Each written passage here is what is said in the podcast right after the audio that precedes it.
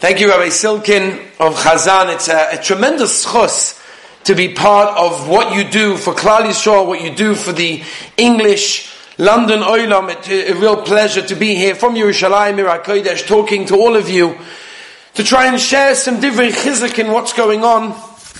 And that was what I was asked to discuss. Be'ez Hashem, it should be a tremendous schus and a Yeshua for all of Klal Yisrael around the world, wherever they are. I want to tell you about a Yid. His name was Sholem. He lived at the time of the Heilige Baal Shem Tov. And he made his parnasa by selling arak, liquor. And one day, as the Baal Shem Tov famously did, he went around from town to town to visit Yidden, to be mechazik Yidden, to collect money for various things that he did. And he stayed in the house of this Shalom. He was very happy to host the Heilige Tzaddik, the Baal Shem Tov. The children in the house were excited. Wow, what an opportunity we have to host the Tzaddik, the Baal Shem Tov. And he told them stories, and he told all the children tremendous chizuk about everything that went on. It was unbelievable. A few weeks into the stay, he says to his host, I'm terribly sorry, but my time has come. I need to start moving to the next town. I need to start continuing to collect in wherever I'm going. I've got a sum that I have to collect. So the host says, please do me a favor. How much is it that you collect? He says approximately 100 rubles. He says, stay another day. I'll give you the 100 rubles. I'll give you the 100 rubles that you collect. Just stay in my house. Please, it will be a, such a source to have you. And the, and the Baal Shem Tov says, sure, no problem. He stays. And then he says to him, you know what, stay another day. And every day he pays him another 100 rubles and 100 rubles, and slowly but surely, he's using everything up from all of his accounts, from all of his savings, until he basically has nothing left. Until the only thing that he has left is a precious stone. Very, very precious stone. And what happens is he says to Baal do me a favor, give me half a day, I need to collect the money for this stone, I'm going to sell it, anything to have you stay here. And he sold the stone. And he gave the money to the Baal and the Baal stayed there. Eventually, there was nothing left. His house was bare. Not a penny, not a morsel of food, nothing. Baal Shem Tov said, okay, I've got to be off to my next destination. And off he goes. And then he leaves his next destination. These Shalom and his family are, what are we going to do now? We've got no parnasa. We're totally stuck. We're in the dark over here. The children went to sleep hungry. And Shalom and his wife turned to the Ribono Shel Olam and they daven for some salvation. At that moment, he was interrupted by a banging on the front door. There was a bunch of drunkards over there, and they were demanding drinks. They knew that he was the destination for good drinks, but he said, There's no arak. There's nothing. I'm sorry. It's all cleaned out. I had a rabbi here. It's gone. And they said, No, we're not leaving until you give us something. Show me the empty barrels. He showed them the empty barrels. He said, You know what? Fill it with water. At least we'll have something. We'll enjoy some kind of taste of liquor. And Shalom, the innkeeper, did exactly as they said, and they started enjoying their drinks. They threw coins in his direction as some payment and moved on. Years later, the Baal was once again passing in this very town. And he started looking and asking, where is this man, Shalom, that I once stayed in years ago? And he, they found out that he was a very rich man in a huge house. The Baal knocked on the door was ushered into the most beautiful marble foyer. Smartly dressed butler was there, and he waited for the master of the house to arrive. And suddenly he does, and he comes in and he honors his, his honored guest. He greets him and says, "Thank you so much for coming. That's incredible." And they sit down and they schmooze, and he said, "Rebbe, I have a question for you. With all the covet, with all the respect that I have for you, I have a question. Why did you leave me with nothing?" You left me with nothing. I was, I had a children to feed. You knew you were taking me day by day, all of my money, all of my supplies, all of my savings, everything was gone. Why did you do that? And the Baal Shem Tov smiled. And he said, my fellow Jew, I want to tell you something, Reb Shalom. I saw that you were destined to merit tremendous wealth. Tremendous bracha was coming your way. But the only thing that was holding you back was your dependency on those little precious stones that you kept under your bed in the safe as a safekeeping that one day if I need it, I've always got money. And your dependence on that stopped the bracha coming in your life. As long as I got rid of that which you depended on, all of a sudden the bracha could come into your lives. The Vilna Gaon writes in the Sefer Birkas Eliyahu, Baba Kama, he says, you know what the challenge of real emunah and betochen in our lives is?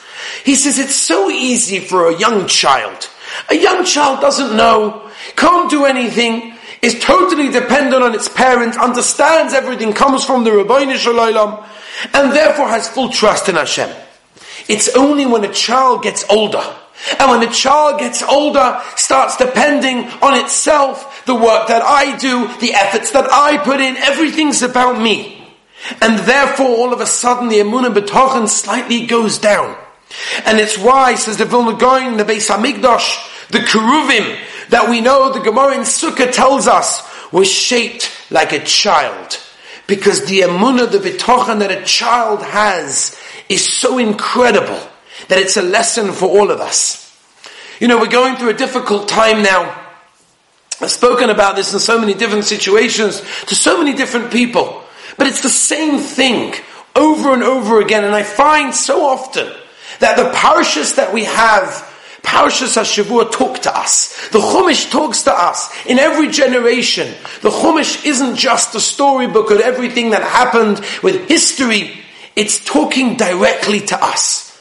The parsha that we just had, most of us didn't hear it, in a shul, was Parshas Acharei Mos in Kedoshim. In Parshas Acharei Mos, the Pasuk says, right in the beginning of the Parsha, Va'al yavoy b'chol eis el hakodesh. That the Kohen shouldn't always come in to the Kodesh. Says Rashi, you know why? Because he becomes rugged. He becomes so, so accustomed to it that it doesn't mean anything to him anymore. There's an incredible Yavitz on Pirkei Avos Perik Aleph Mishnah Daled, where the Yavitz says, and I'm not going to go into the whole thing, he brings a posuk in Yecheskel that says that when a person was Oile Regel, that they used to have the schus, and Emitz Hashem will also have the schus soon coming up Yontov of Shavuos. And they had the schus of being oile regel of going up to the Yerushalayim, Irakodesh, to see the Beis Hamikdash, to bring their fruits, to bring everything to the Beis Hamikdash. Says the Pasuk in Yecheskel, the Yavitz explains. And he says that with the, the same door that the man used to go into, he should not leave. In other words, he should leave and exit in a different door than he originally entered. Shouldn't be the same door. Why? Says the Yavitz, what's the difference? He walks in, he walks out. Why does it have to be a different door? Explains the Yavitz a beautiful idea. Because again, it's going to be considering like the door of his house. It's going to be normal. All right, I went in this door, I leave this door. Habit. Reb Chaim Shmulevitz Zatzal, the Shishiva of the Mir Yeshiva, said the biggest obstacle that prevents a person from growing is habit. The fact that we're habit to something. And that's exactly what's going on right now. The Ribono Shel Olam has said, stop. Stop the habits. Stop your regular lives. Stop the chasanas than the way they regular were. Stop everything. The world has come to a complete standstill because habit stops us from growing. And only when we take a step back and we think to ourselves, wow, what a world we have. What a Ribono Shel Olam we have. It's almost like we go through our lives without ever thinking, I said this so many times, of a, of a person that goes to a petrol station to fill up petrol, and he's leaning on his car drinking a can of Coke as he's waiting for the petrol to be full, and he sees a very interesting sight. He sees two workers, government workers, you know, with the yellow highlight jackets, and they're standing on the side of the work, and of the road there, they seem to be, they seem to be doing very interesting work. He can't figure out what they're doing. So after he finishes paying for the petrol, he gets in the car and he drives over there and he says, I've got to check this out for myself. And he goes over, he sees such an interesting thing. He sees this one guy with a spade, and he's digging a hole. And he's there, busy digging the hole, the whole thing, making like a little hole. He moves on to the next spot in the, in the, in the side of the road, and the guy behind him takes the earth with his shovel and fills the hole that the first guy just made. And the guy's like, one second, we pay taxes for a reason, yeah? What on earth is going on over here? One guy is digging a hole, the other guy is filling the hole. What's the purpose of this? So he says, excuse me sir, what are you doing? Oh, he says, oh, you're so excited somebody actually asked him about his very important work. He says, I'll tell you what it is. There's three of us that work here. There's me, there's Johnny, and there's over him, him, George.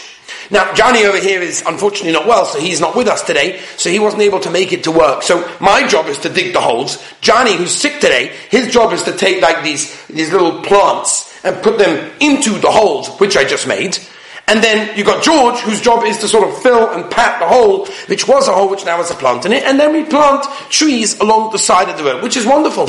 He says, but he's not here today. He says, yeah, but we figured just because Johnny's not here to put the plants in doesn't mean we should stop working. Now, it's, an, it's, it's, it doesn't make any sense. But how many of us go through our lives on a daily basis and we just, we, we don't even realize because we never stopped to think? It's almost like a person that's going on a road trip and he's driving, and the guy says to him in the passenger seat, by the way, I think you need to fill up petrol. He's like, no, no, no, I don't have time to fill up petrol. We've got to get to our destination. He said, no, but you have to fill up petrol. No, no, I don't have time for that. I've got to fill up petrol. How many of us say the same thing? We don't have time. Our days are so busy. We're so busy running and doing, and there's so much to do. But we never stop to think. The Ribono Shel Olam has put a tremendous chesed in the world. And He's done us a favor of a lifetime. That we'll be able to tell our children and grandchildren that the Ribono Shel Olam gave us time to think. And that's incredible. We all know Rabbi Akiva, of which we're going through now the Sphira. The Sphira is a time that we mourn. The Talmidim Rabbi Akiva that left the world. And we know the Gemara tells us in Psachim that Rabbi Akiva, as we know, was a very unlearned person. Not only was he unlearned, he didn't even, he despised Talmidei Chachamim. And as the officer of Nosson tells us that Akiva was standing near the well, we all know this, and he saw the indentation in the stone, and he said, how can this be from the water? As the Lashon is, Avonim Shecheku Mayim, stones are worn away by water, and he said, if even this water, can, soft water, can penetrate the stone, then anything can penetrate my flesh and blood. We have to ask ourselves, Throughout our lives, every single one of us see water and rocks, trials and opportunities, blessings and challenges. Hashem talks to every single one of us. But the question is, does it penetrate our heart? Does it get anywhere? People fail to see what's going on. You know, there are two people that are arguing. This, they saw an animal. They weren't sure what it was. One guy says it's a, it's a, it's a cat. And the other guy says, no, that's not a cat, that's a bird. No, it's not, it's a cat. And they're arguing backwards and forward. You know what? You know the guy says? Let's wait to see if it flies. If it flies, we'll know what it is. Suddenly, this animal took off and flew. And the guy, who until now has been saying it was a cat, was like, that's incredible. I've never seen a cat that flies. Now, that's incredible because sometimes we go through life in the same way. We don't realize what the Ribono Shel Olam has done for us and how he creates the world. You know, 2,000 years ago, astronomers believed that there were 200, 2,000 stars in the space, right? Today we know, right? There are over 100 billion stars. Our galaxy is only one of 100 billion galaxies. The Ribono Shel Olam created all of these things. It's incredible. There are pictures of stars that are one and a half billion light years away. Marabu Hashem. Look what you created. Our galaxy travels 250,000 miles per hour. All the galaxies are rocketing across the sky. And everything's safe and everything's okay. You know, they, they, they discovered the neutron star. Right? There's a star that's condensed in such density, so heavy, that if you would take one teaspoon, one teaspoon of this neutron star, would weigh 3 billion tons. You know what that means? That's basically 50 million elephants. That's what it is. Right? And this, if this little piece would fall into the world, it would slice through from one end to the other end, but the Ribono Shel Olam says, no. That's incredible. The world rotates once in 24 hours. These neutrons rotate 642 times a second. That each time they emits radio signals every 1.33731109 seconds. Perfection. The Rabbi has created the world with such perfection. It's almost like I remember when I took my kids and the, the cockpit is open of the aeroplane And you know, the kids love to see all the dials and everything going on. This is the driver, this is the pilot of the aeroplane. And imagine if one of the kids walks into the, the cockpit and he says to the pilot, I have a question for you. The pilot says, sure, what does it ask? That button, what does it do? and he smiles. He says, no, no, no, it doesn't work that way. That button is connected to that one, which if you turn that one and connect it to that, it's all one big connection. We don't understand it. That's the world. We don't understand what's going on in the world. We don't understand what's happening. But we can't understand it. But what we can do is act upon it. What we can do is make it worthwhile, because as I've said so many times before, in these times, if we walk away the same person as we went in, then it was quote unquote a waste. And as somebody called me up recently, he says to me, we don't want things to go back to normal, do we? Because that would be a disaster. I said, you're absolutely right. If things go back to normal and we just remember this as a period of our history, that's a big shame. You know, once again in the parasha we find Parashas Acharei Mos, the Kohen Gadol went into the Kodesh HaKadoshim. And the Torah says that he should go in totally alone. There should be nobody there. Can you imagine, says Rav Shimshon Pinkus, that we're talking about the highest level of avodah, the highest person in the best place, and the highest day of the year, Yom Kippurim. He's doing the avodah and there's nobody there. Nobody's watching him, nobody's witnessing it, nobody sees a thing. What's going on? Says Shimshon Pinkus something which I believe talks to us. He says, because you know why? the highest avodah is done alone.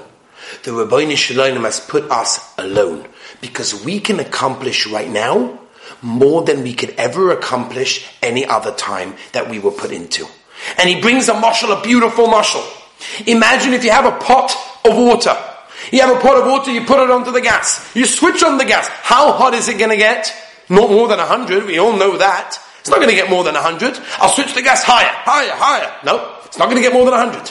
It's always going to be 100, at most, with one exception. If you take a pressure cooker, you know, the old fashioned pressure cookers, you screw it on, you hope for the best that it's not going to explode and you've got the steam piling up there from the middle. Why take one of those? All of a sudden, the liquid goes much, much hotter because it's totally encapsulated. It's totally enclosed. All of us are in that situation. We're totally enclosed within our homes. We're totally enclosed to think about what we are doing on this world.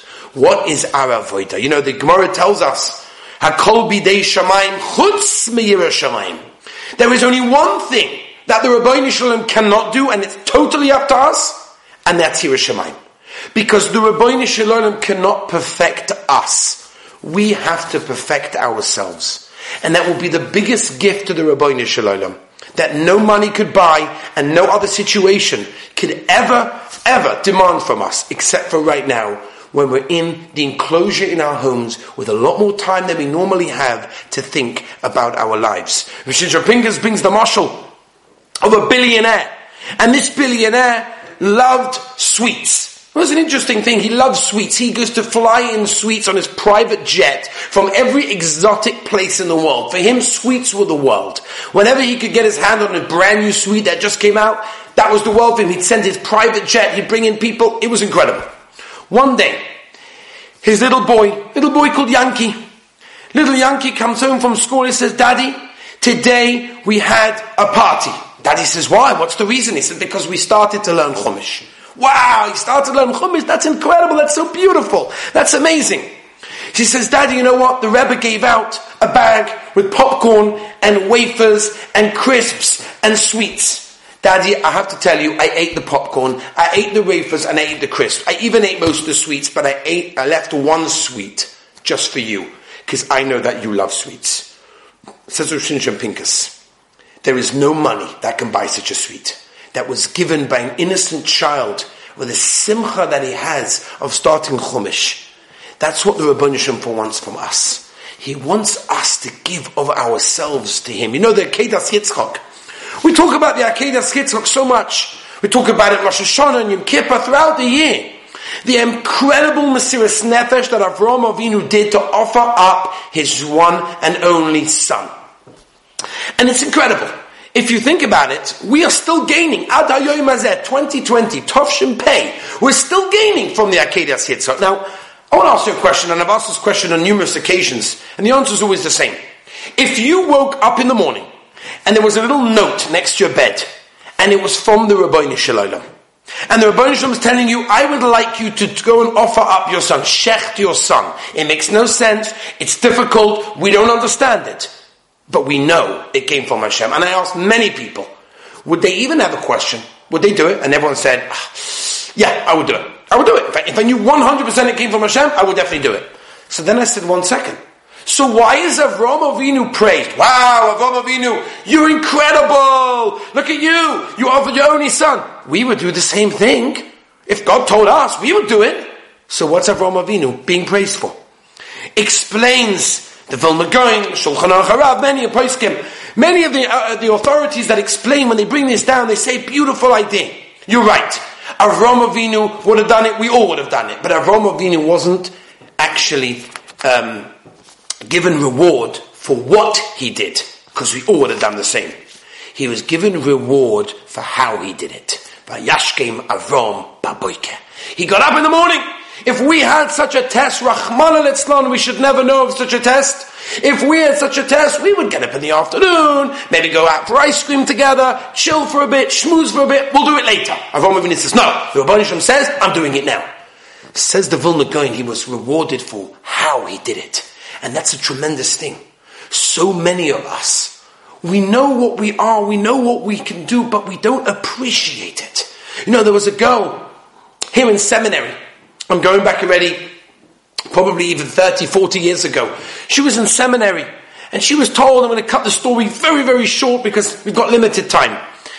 She was told by her mother that basically the Gioris, that the, her, her, mother went through a certain procedure to become Jewish wasn't correct, and therefore basically this girl in seminary was a guy, was not Jewish.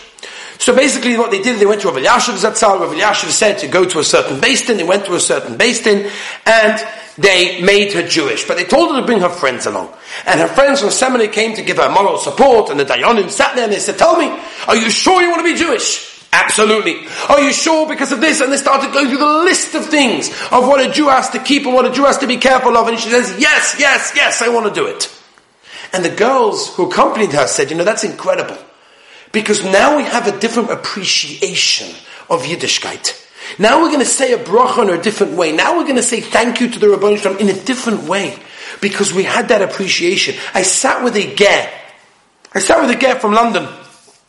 Going back about two years ago. Incredible story, which again I'm going to cut short just because of the time.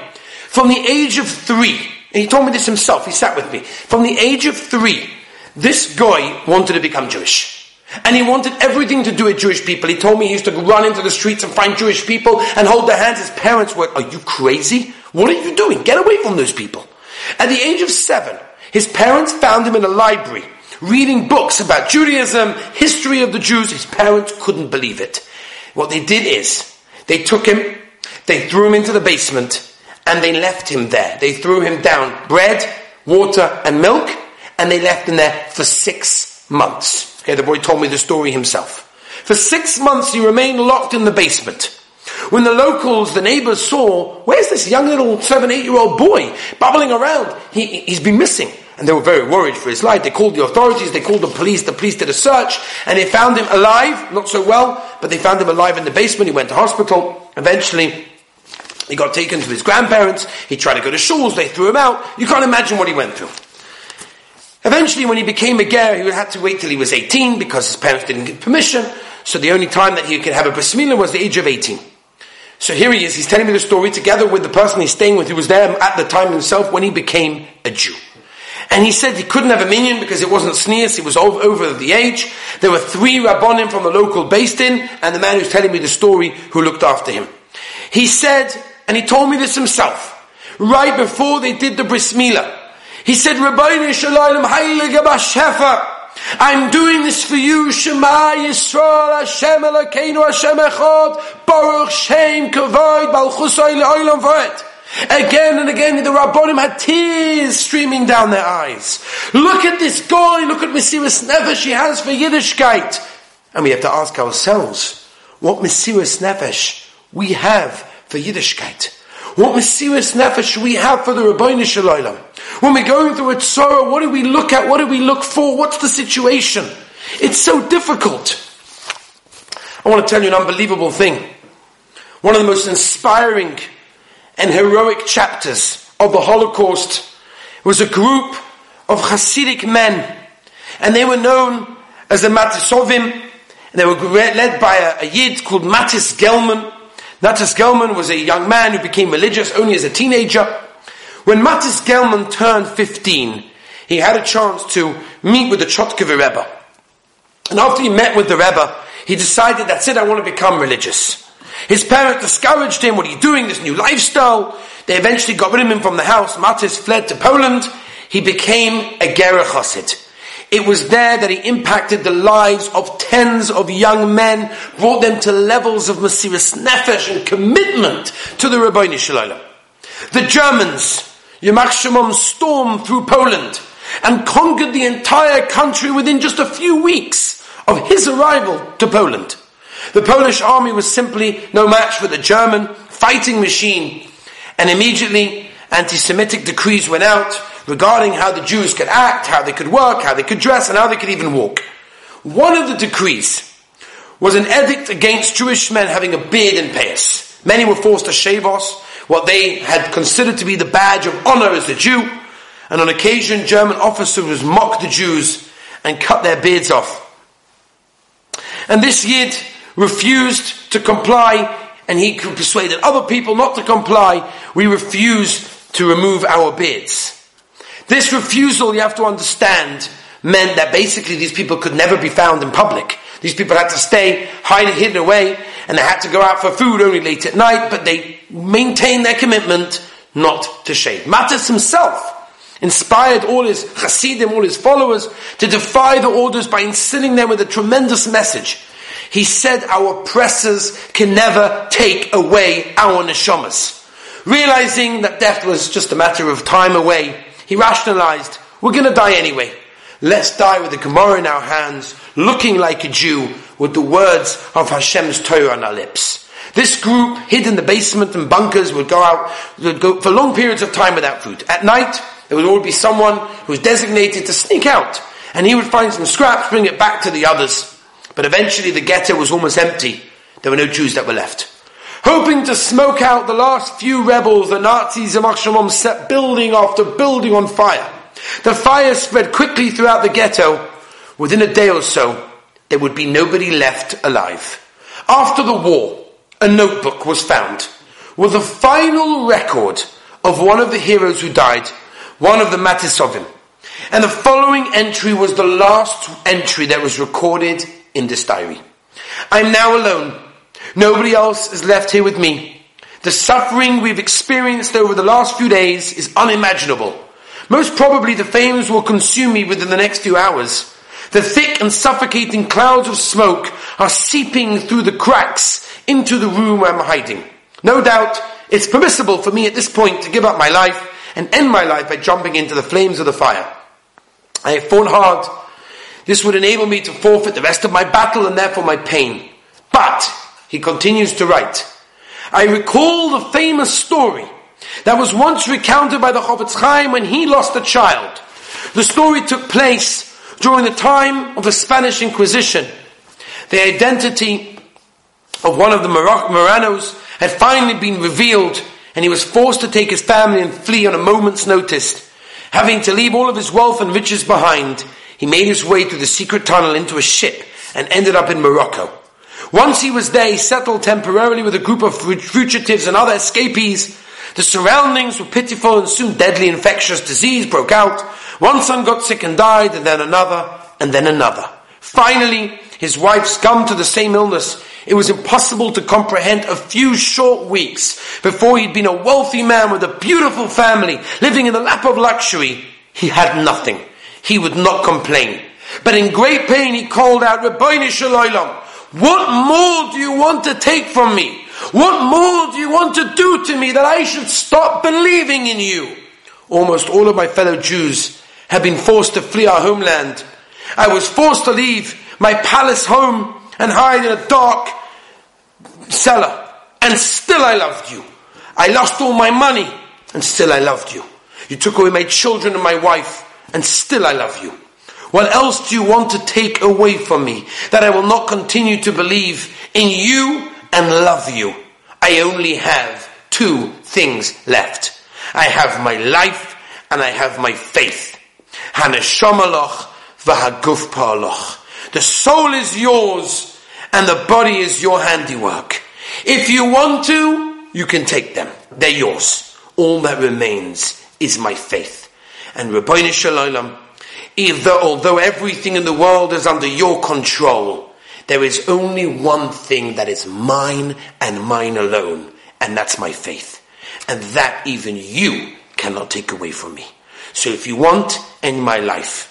Now this young man concluded his journal. I debated whether I should jump into the raging flames to end the moments of pain and suffering, but as I prepared to die, I realized now, more than ever, how precious is every moment that I can spend here on earth. Therefore, I will do nothing to shorten my life, even by a few minutes, for even a second is precious. An extra opportunity to believe in Hashem, to love Hashem. I no longer have my friends or my family. They've been taken away from me. But there is someone left with whom I can spend these last few moments, and I want to spend it with you. So I choose you, Hashem. I choose to say to you that nothing you do will ever break me. It's here that I choose to crown you, here that I choose to love you. Jump in the flames, never. I'll continue to fight to be with you, to believe in you until the very last moment, until I can fight no longer. I will love you forever, dear Father. Rabbosai, Baruch Hashem, we don't have these nisyonos. And Baruch Hashem, we don't have to suffer the way he did. But what we can gain from this story is an incredible enlightenment. And that is, yes, it's difficult. It's not easy to be in our homes. It's not easy always to be captured into our homes in a way that we can't go out and celebrate with our families and visit our families and spend time with our families. We can't do it. But there is one thing we can do. And as Rosh Pinkus said in this week's parasha, you find that. The Kohen Gadol went into the Kodesh HaKadoshim alone, because the highest avodah is done alone. Every single one of us have an opportunity to serve the Ribono Shel Olam, each one according to what we can do, to strengthen ourselves in Emunah, to strengthen ourselves in thinking about the Ribono Shel Olam and thinking about what we do. Those things that we do on a regular basis and we do through habit, now we can stop and do them slowly and do them patiently and do them with consideration of who we're doing them for. Something that perhaps we never got a chance in a regular year to be able to do. It's an incredible opportunity. And again, I, I personally thank the Ribono Shel Olam for giving me that opportunity. And each and every one of us should reach within us and find the wonderful silver lining within the dark cloud. It's difficult times. We hope there will be Yeshua. And we hope, Be'ez Hashem, that every single one of you will be joining us here in Yerushalayim, Ir HaKodesh, with the Beis HaMikdash, we hope. But until that moment happens, and until we hear the shofar from outside this window, we have to mechazik ourselves in Emunah, mechazik ourselves in what the Ribono Shel Olam has given us, in the avodas Hashem that every single one of us can do with a new geschmack, with a new excitement, with a new meaning. That's what this time is. And Be'ez Hashem, if we do that, the Ribono Shel Olam will give us all tremendous bracha in our lives and a tremendous Yeshua for all of Klal Yisrael. Thank you for inviting me and thank you all of you for listening as well.